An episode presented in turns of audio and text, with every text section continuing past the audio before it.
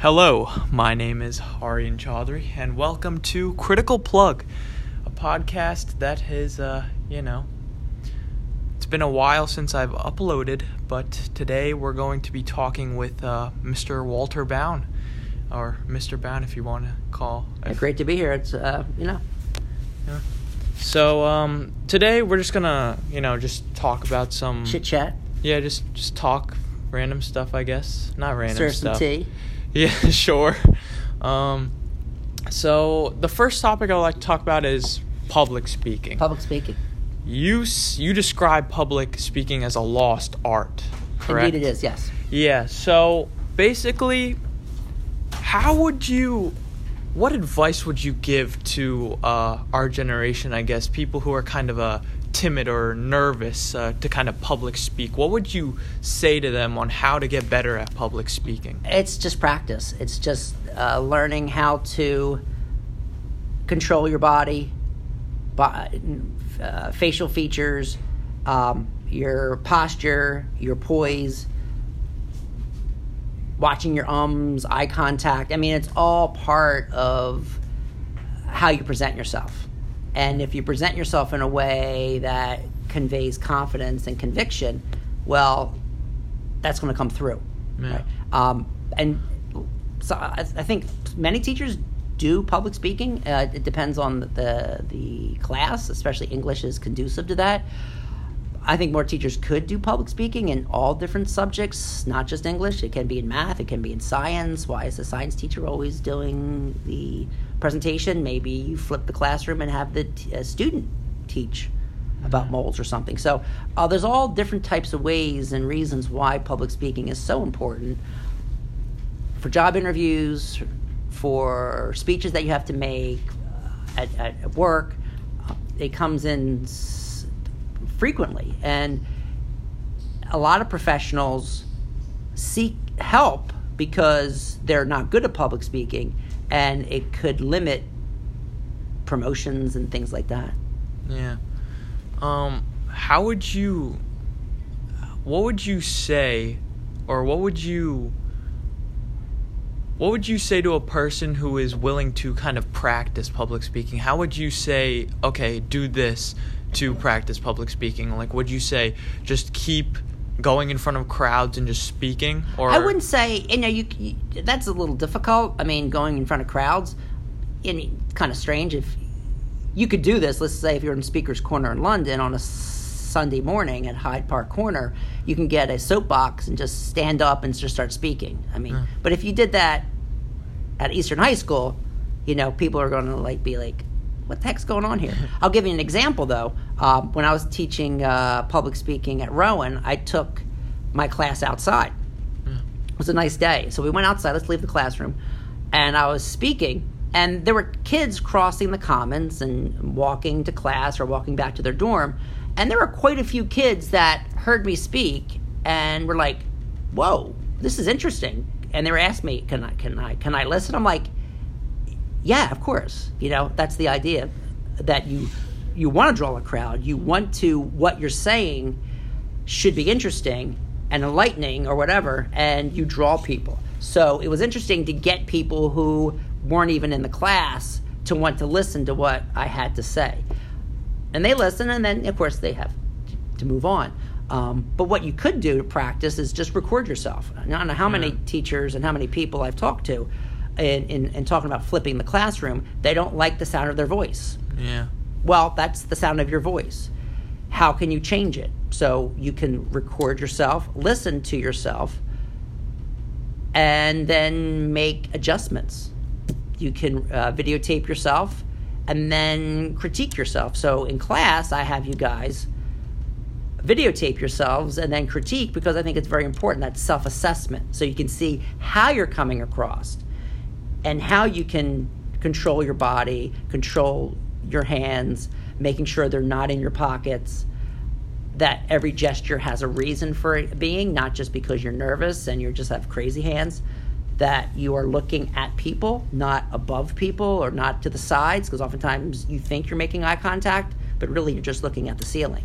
So doing all of these things. It's a lot of components to it, and it's an, it, it is an art form. It's like writing. It's like uh, speaking. I mean, it's like writing. It's like reading. It's it's all three of them are very very important. Um, and then this uh, guy who I learned a lot from, Professor Hale, he was the one that said it's this lost art that was so popular in ancient Greece and Rome, and it was popular in Lincoln's time, and it was popular, well, in the 19th century, Lincoln's time, Whitman's time, but this kind of public oratory has kind of fell to the wayside. And the only time we really get involved in the debate is these presidential debates, and they're not real debates. They're they're just like sham debates. That's not it's not what the Greeks or the Romans would be uh, familiar with. Is it in ancient Greece? Is that one story where uh, I forgot his name, but where he put marbles in his mouth? Oh, that's And it's just Demosthenes of Athens. Yeah, yeah. that's what I heard Demosthenes of. Athens wanted to be a great public speaker, but he had a lisp. He wasn't very effective, so he did self training. He would put marbles in his mouth to try to enunciate. And then once you take the marbles out, if you can enunciate with marbles in your mouth, Yeah. then you could speak clearly when you have no marbles. He would go, it's Greece, so he would go to the ocean and try to speak above the ocean.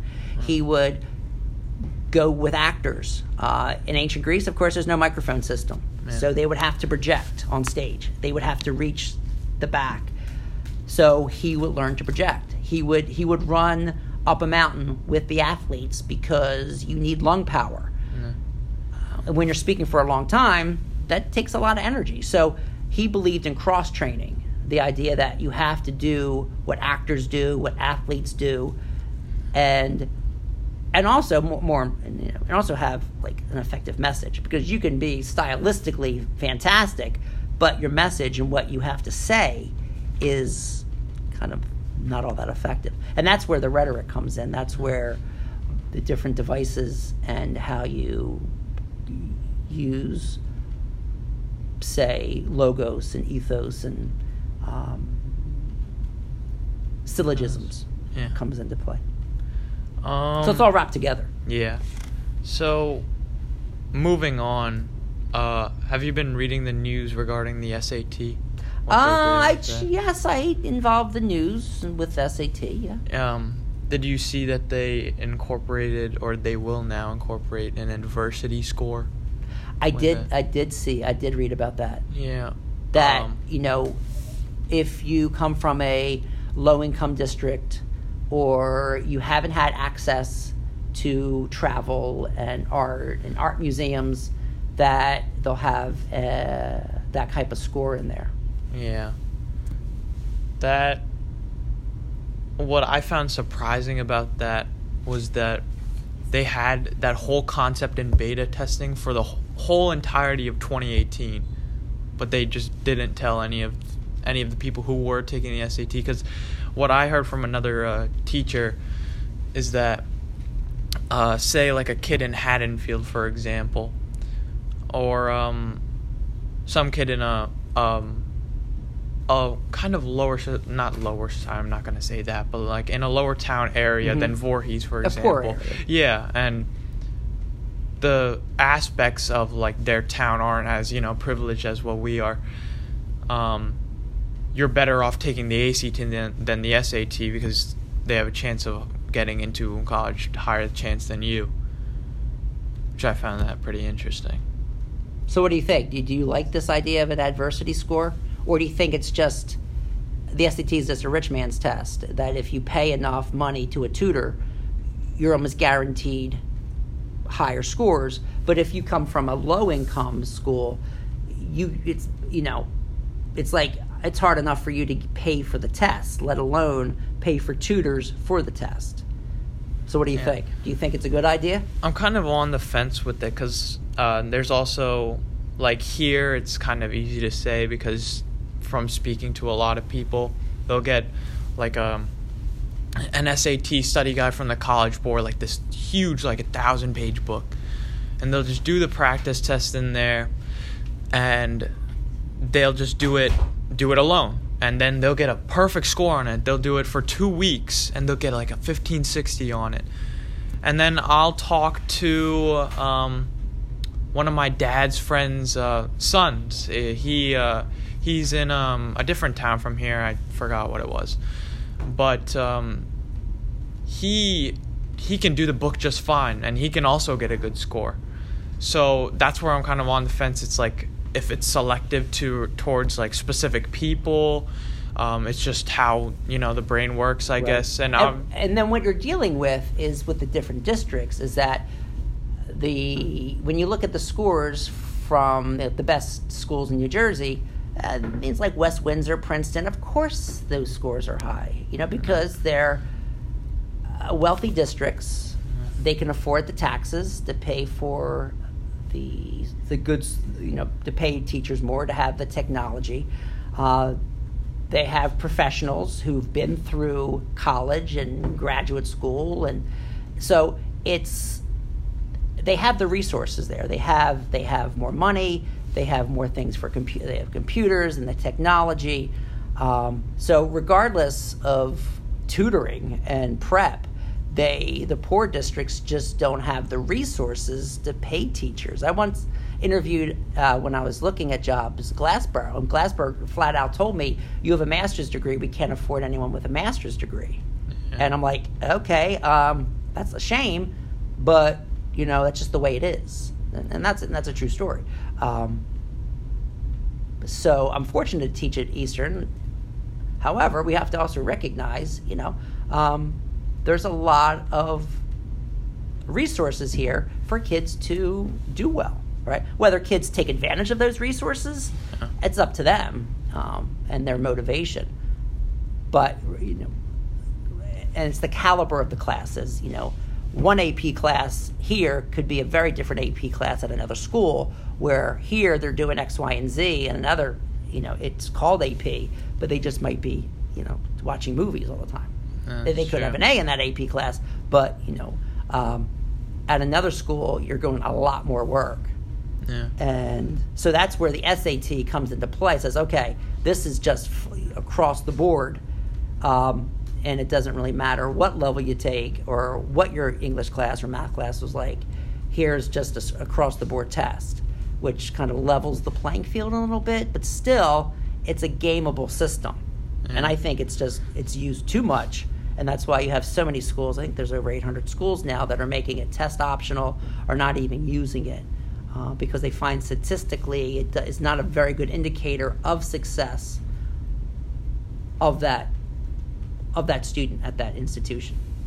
what I found a little um, humorous in an article that I read on the adversity score on the SAT was that the CEO of the college board he said that we've just begun to realize that high school students um, there are high school students that perform like better in their normal act or activities, their general curriculum than doing good on the SAT. That there's students that are you know smart, but they don't get a good score on the SAT. Right. There's a very good funny. story by Isaac Asimov called um, "What Is Intelligence," and he says, by all the tests he's taken, he has a very high IQ and he's a genius.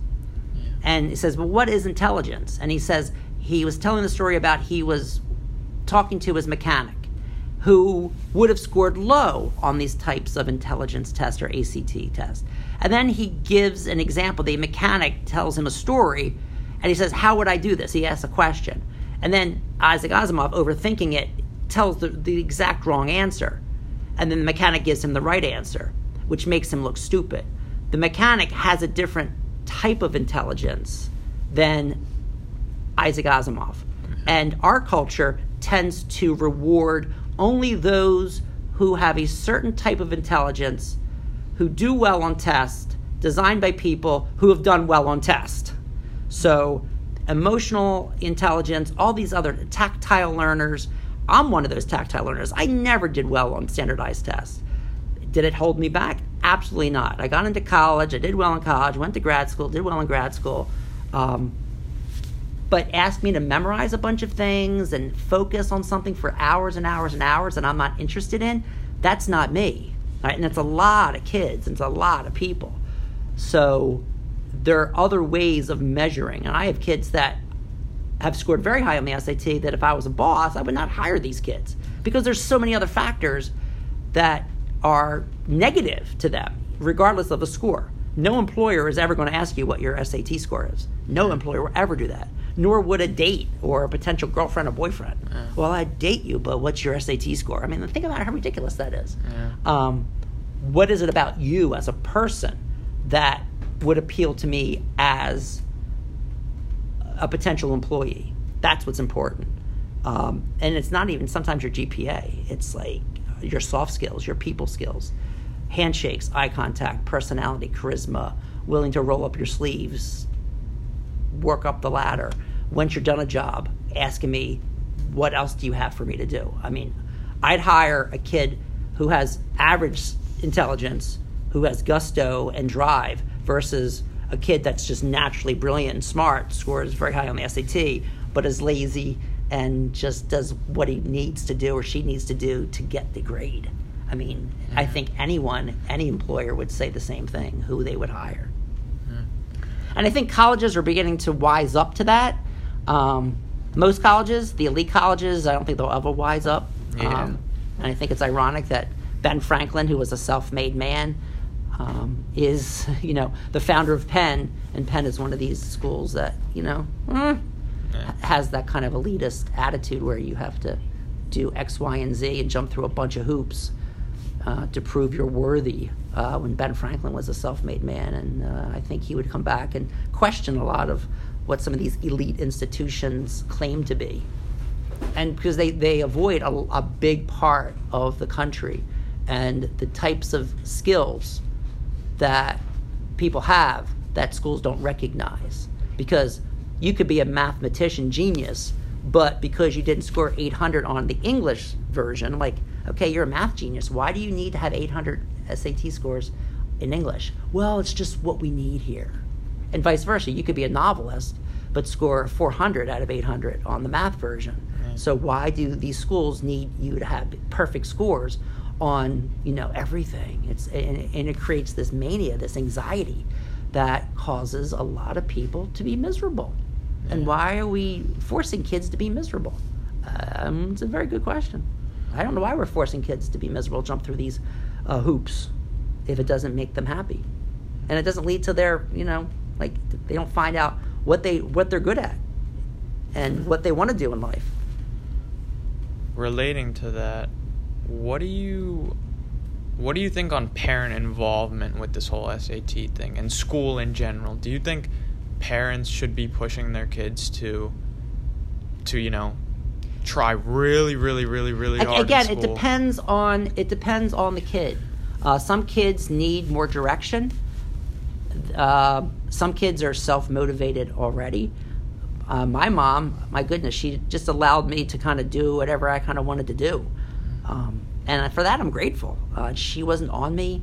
I know my own kids, my own daughters. I've never checked Power School. I've never checked Power Grade ever. I have no idea what it is. Uh, you know, because I just knew they were th- th- they're masters of their own destiny. Um, yes, did I know they're going to do pretty well? Yeah, I knew they were going to do pretty well. I didn't really need to be on them. Uh, would I be upset with a C? No, not at all. Would I be upset with a D? Well, did I get D's in school? Yeah, of course I did. Did it hold me back from getting where I wanted to get to? No, it did not.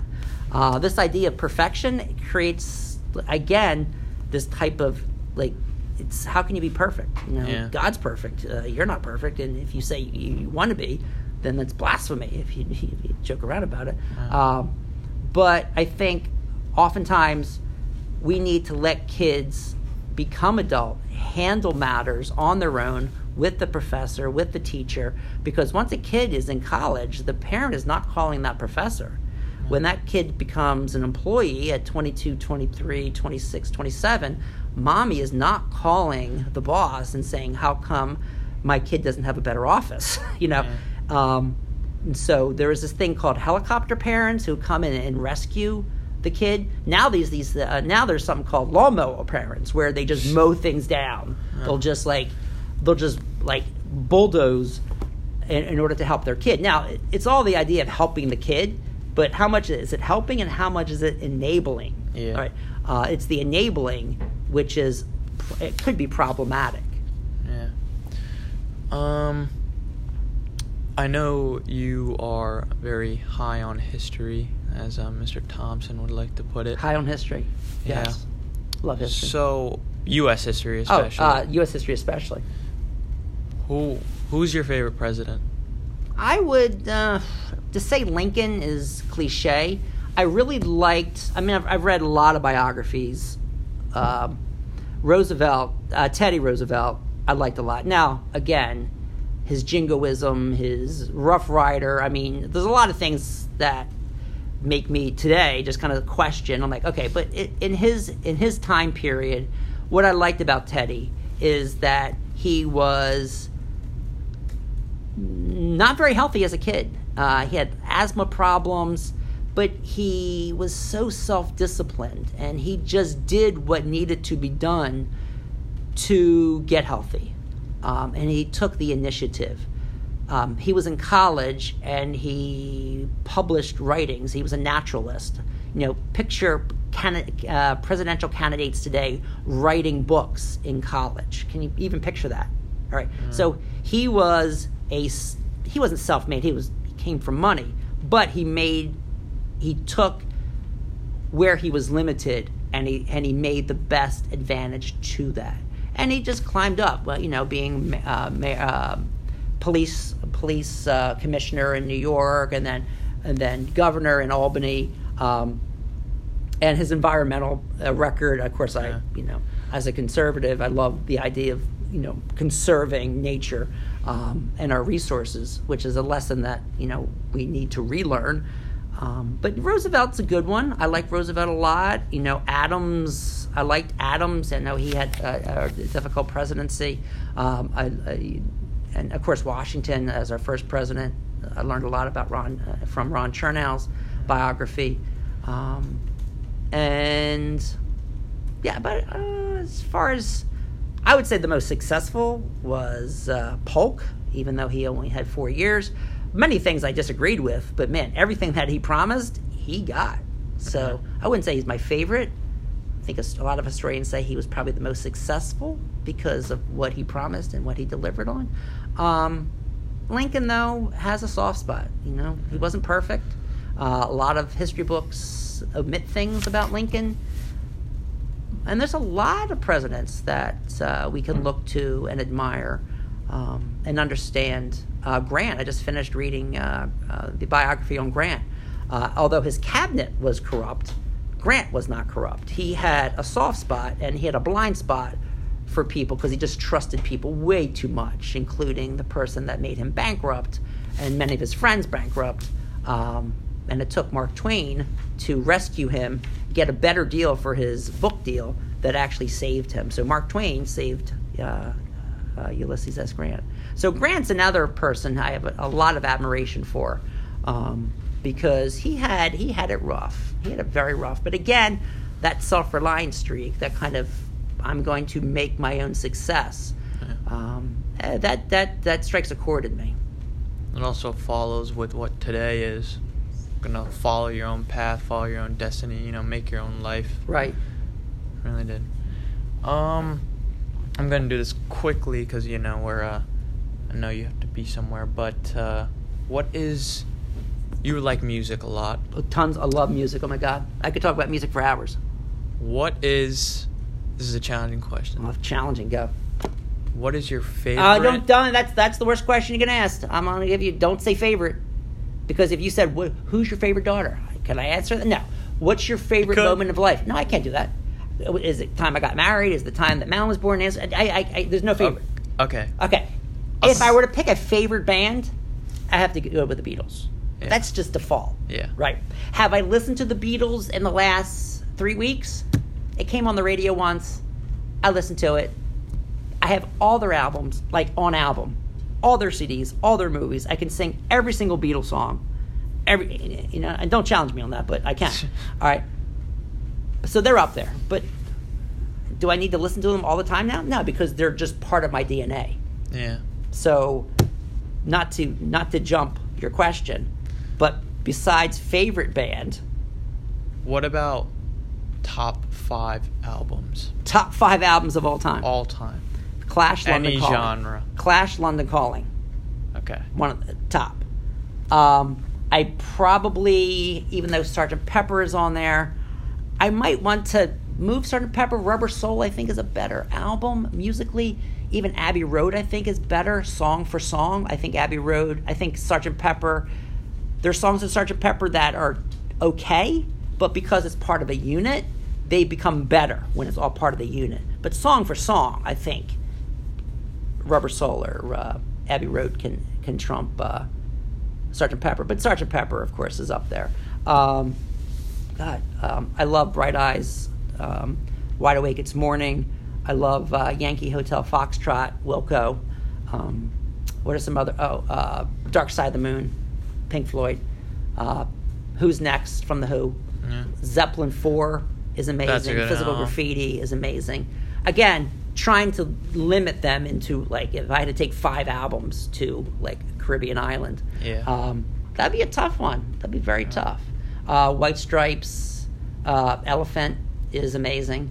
Um, lots of good music out there, uh, and a lot of good albums. I mean, these are albums that I can listen to. Jimi Hendrix Experience, listen to the whole thing. Isn't there's not a bad you know these are albums that where there's not a bad song on them. Uh, the Cars' first album, Boston's first album. These are amazing albums. Now, now I think it's just like about like you know it's about the hit. It's about the single. It's not about the album. Yeah, that's what I would say too. Um, my favorite album by the Beatles is Revolver. Robert's great album, super album, Eleanor Rigby is probably my favorite. great. song. It's it really it's one of the first songs about that, that used uh, orchestra uh, with with the strings, and they're talking about social matters. 1966, pivotal. Uh, it was a transition album to Sergeant Pepper. They started experimenting with some psychedelic stuff. Let's just say, uh, and then th- their last song on that album, um, "Tomorrow Never Knows," is the transition to the psychedelic era when he's talking about the Book of the Dead and about you know, and it's it's it's a trippy song, but it really is, I think, the pathway to the psychedelic era of 1967, um, and that's like the canary, that's like or like the messenger that is predicting, uh, telling us what's going to happen, and it's going to be radical. But that album is amazing. Revolver is an amazing album. Yeah. Um, last topic. What do you Or like no, about Revolver? No, what do you like about it? Um, just the creative aspect of it. I just like, I just like the sounds. Yellow Submarine is a really good song by them Mhm. too. That You actually like the Yellow Submarine? yeah, I I, I think Really? it's pretty catchy. Um, Oh, it's catchy. yeah, Ringo song. yep. Um, You want to sing it with me or no? um, In the Maybe. town where I was born. Good. Live. Ma- go, come. on. maybe Live- another time, live- maybe No, another- no, no. Okay, okay. Challenge denied. I've only a, a couple times I've heard it. Only a couple times. Okay. Get on, get on. I have, I have a couple Elvis vinyl records. Okay. My dad likes Frank Sinatra a lot. Very good. Okay, very good. Yeah. That's about it. That's all he listens to. The Rat to. Pack. You should listen a little bit more to the Rat Pack. Dean Martin and that crew. Sammy Davis Jr. Now? I listen. Oh, actually, you should listen to watch some of the films, like Oceans, the the original Oceans, and uh, the Rat Pack. Look up some of the Rat Pack movies. Good, good stuff. And you know what's good about it? it? It's it reminds. This might be sexist, but it reminds how men can be gentlemen again. Not sexist, not pigs, just being a decent man, treating people decently, treating women with respect, um, and just being a good buddy. That's what I like about the Rat Pack. Yeah. Was there like 1950s machismo? Of course. And were they perfect people? Of course not. yeah. But there was a, there was a style, Humphrey Bogart in that black and white, and it's just it's I don't know, it's just that lost that lost thing that I see. Mm. That's maybe nostalgic or maybe you know um, a dinosaur, but it's something that I always look to in my grandfather uh, from that generation that I think is missing today, especially in politics and especially in our national our, our, our, our national discourse.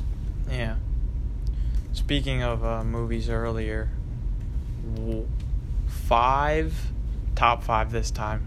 So Top five movies Yeah, of all time. of all time. Don't mistake this. This, This, is okay. this is crucial. Casablanca, okay. Humphrey Bogart, All right. fantastic, fantastic movie. Um, uh, I am a big sucker for uh, Citizen Kane. I, a lot of a lot of people hate on that, but it is Oh. as as a as a as a film guy, love it. Um, of course, Star Wars, first Sure. one, Yeah. the first one. Phantom Menace. 77, 80, 83, the only ones that matter, the originals. Now it's The, everything getting- else is is, is dead to me. yeah, really. Um, Monty Python, Holy Grail, Mm. Life of Brian, hilarious. Yeah. Young Frankenstein, hilarious. Um, uh, there's so many good ones. Uh, uh, what's another? Uh, High Noon, love High Noon. Um, I love Psycho, and uh, what's another? Oh, Doctor Strangelove, Stanley Kubrick, amazing. Clockwork Orange. Oh, uh, that's crazy. that's- yeah, Cra- that's get parent permission movie. on that one. That one's that one's Yeah. a, that one's a horror show. Yeah. But yeah, um, I could probably list a hundred great movies of all time, and there's a list. Yeah. There's a list. But those are my, those are my uh, Borat. I got to put Borat on That's a there. good movie. Yeah, That's my wife hates it. movie. I love it. Uh, but that's okay. We're different. You like any crime? Crime, Godfather. Godfather, like Goodfellas. Godfather, like those, like those. Never seen like you know like The Sopranos. Never saw that. But I watched yeah, I have seen. I have seen those. Uh, those. They're not my go-tos though. They're not my go-tos. Yeah, that's true. Um, and the last, last, last thing. In a sentence, is there any type of advice you would be able to give our to our generation Ooh. on how to stay motivated? How to stay motivated. My daughter Madeline once said that people who smoke a lot of pot makes them okay with boredom. No. Okay, so what I would do, regardless of how what you think about marijuana, I mean, Yeah. alcohol's legal. It doesn't mean that you go out and you drink a case of beer every day. That's just crazy. You're going to be an alcoholic. You're going to lose your job. You know, Uh-huh. you need to stay sane. Um, find out, find out what makes you happy. Where's Yeah. your bliss? Right. For me, my bliss is talking literature, talking writing, doing public speaking, having fun with kids. You know, let's let's let's do some improv today. Let's let's let's do some public speaking. To me, that's fun. And, and sometimes at the end of the day, I'm like, that was exhausting, but man, that was like play. So if you can find your play, if Mhm. you can find something that you're good at and you love to do, and you can get paid doing it, Yeah. whether it's a lot or a little, it might be just enough to like live on. That's okay. You don't have to make a million dollars. Um, I'm reading Lucretius now, who's paraphrasing Euripides. Um, no, I'm going to see Euripides. That's uh, never mind. Um, but Lucretius says um, that it's best. The best life is the unobserved life. It's the life that's hidden. The more public you become, the more arrows hit you. Yeah. Okay. Um, Epicurus, uh, Epicurus, I'm sorry, Euripides. I'm, I'm getting my literatures uh, mixed up and my Greeks. Um, but he says, so the happiest are those that live obscurely but happy, who have lots of friends, who have enough to live on, and pursue the pleasures of life. Um, and I think that's great advice. Yeah. All right. Is that good? Yep. That's fine. Thank you for uh, hopping on. You're welcome. Thank you, sir. No problem. This has been another episode of Critical Plug. I know it's not uh, on the wavelength of many other episodes, but it's all about the quality over quantity trend, if you know what I'm saying. But um, I don't know when the next episode is gonna be, but uh, expect another one soon. All right. Have a nice day. Bye.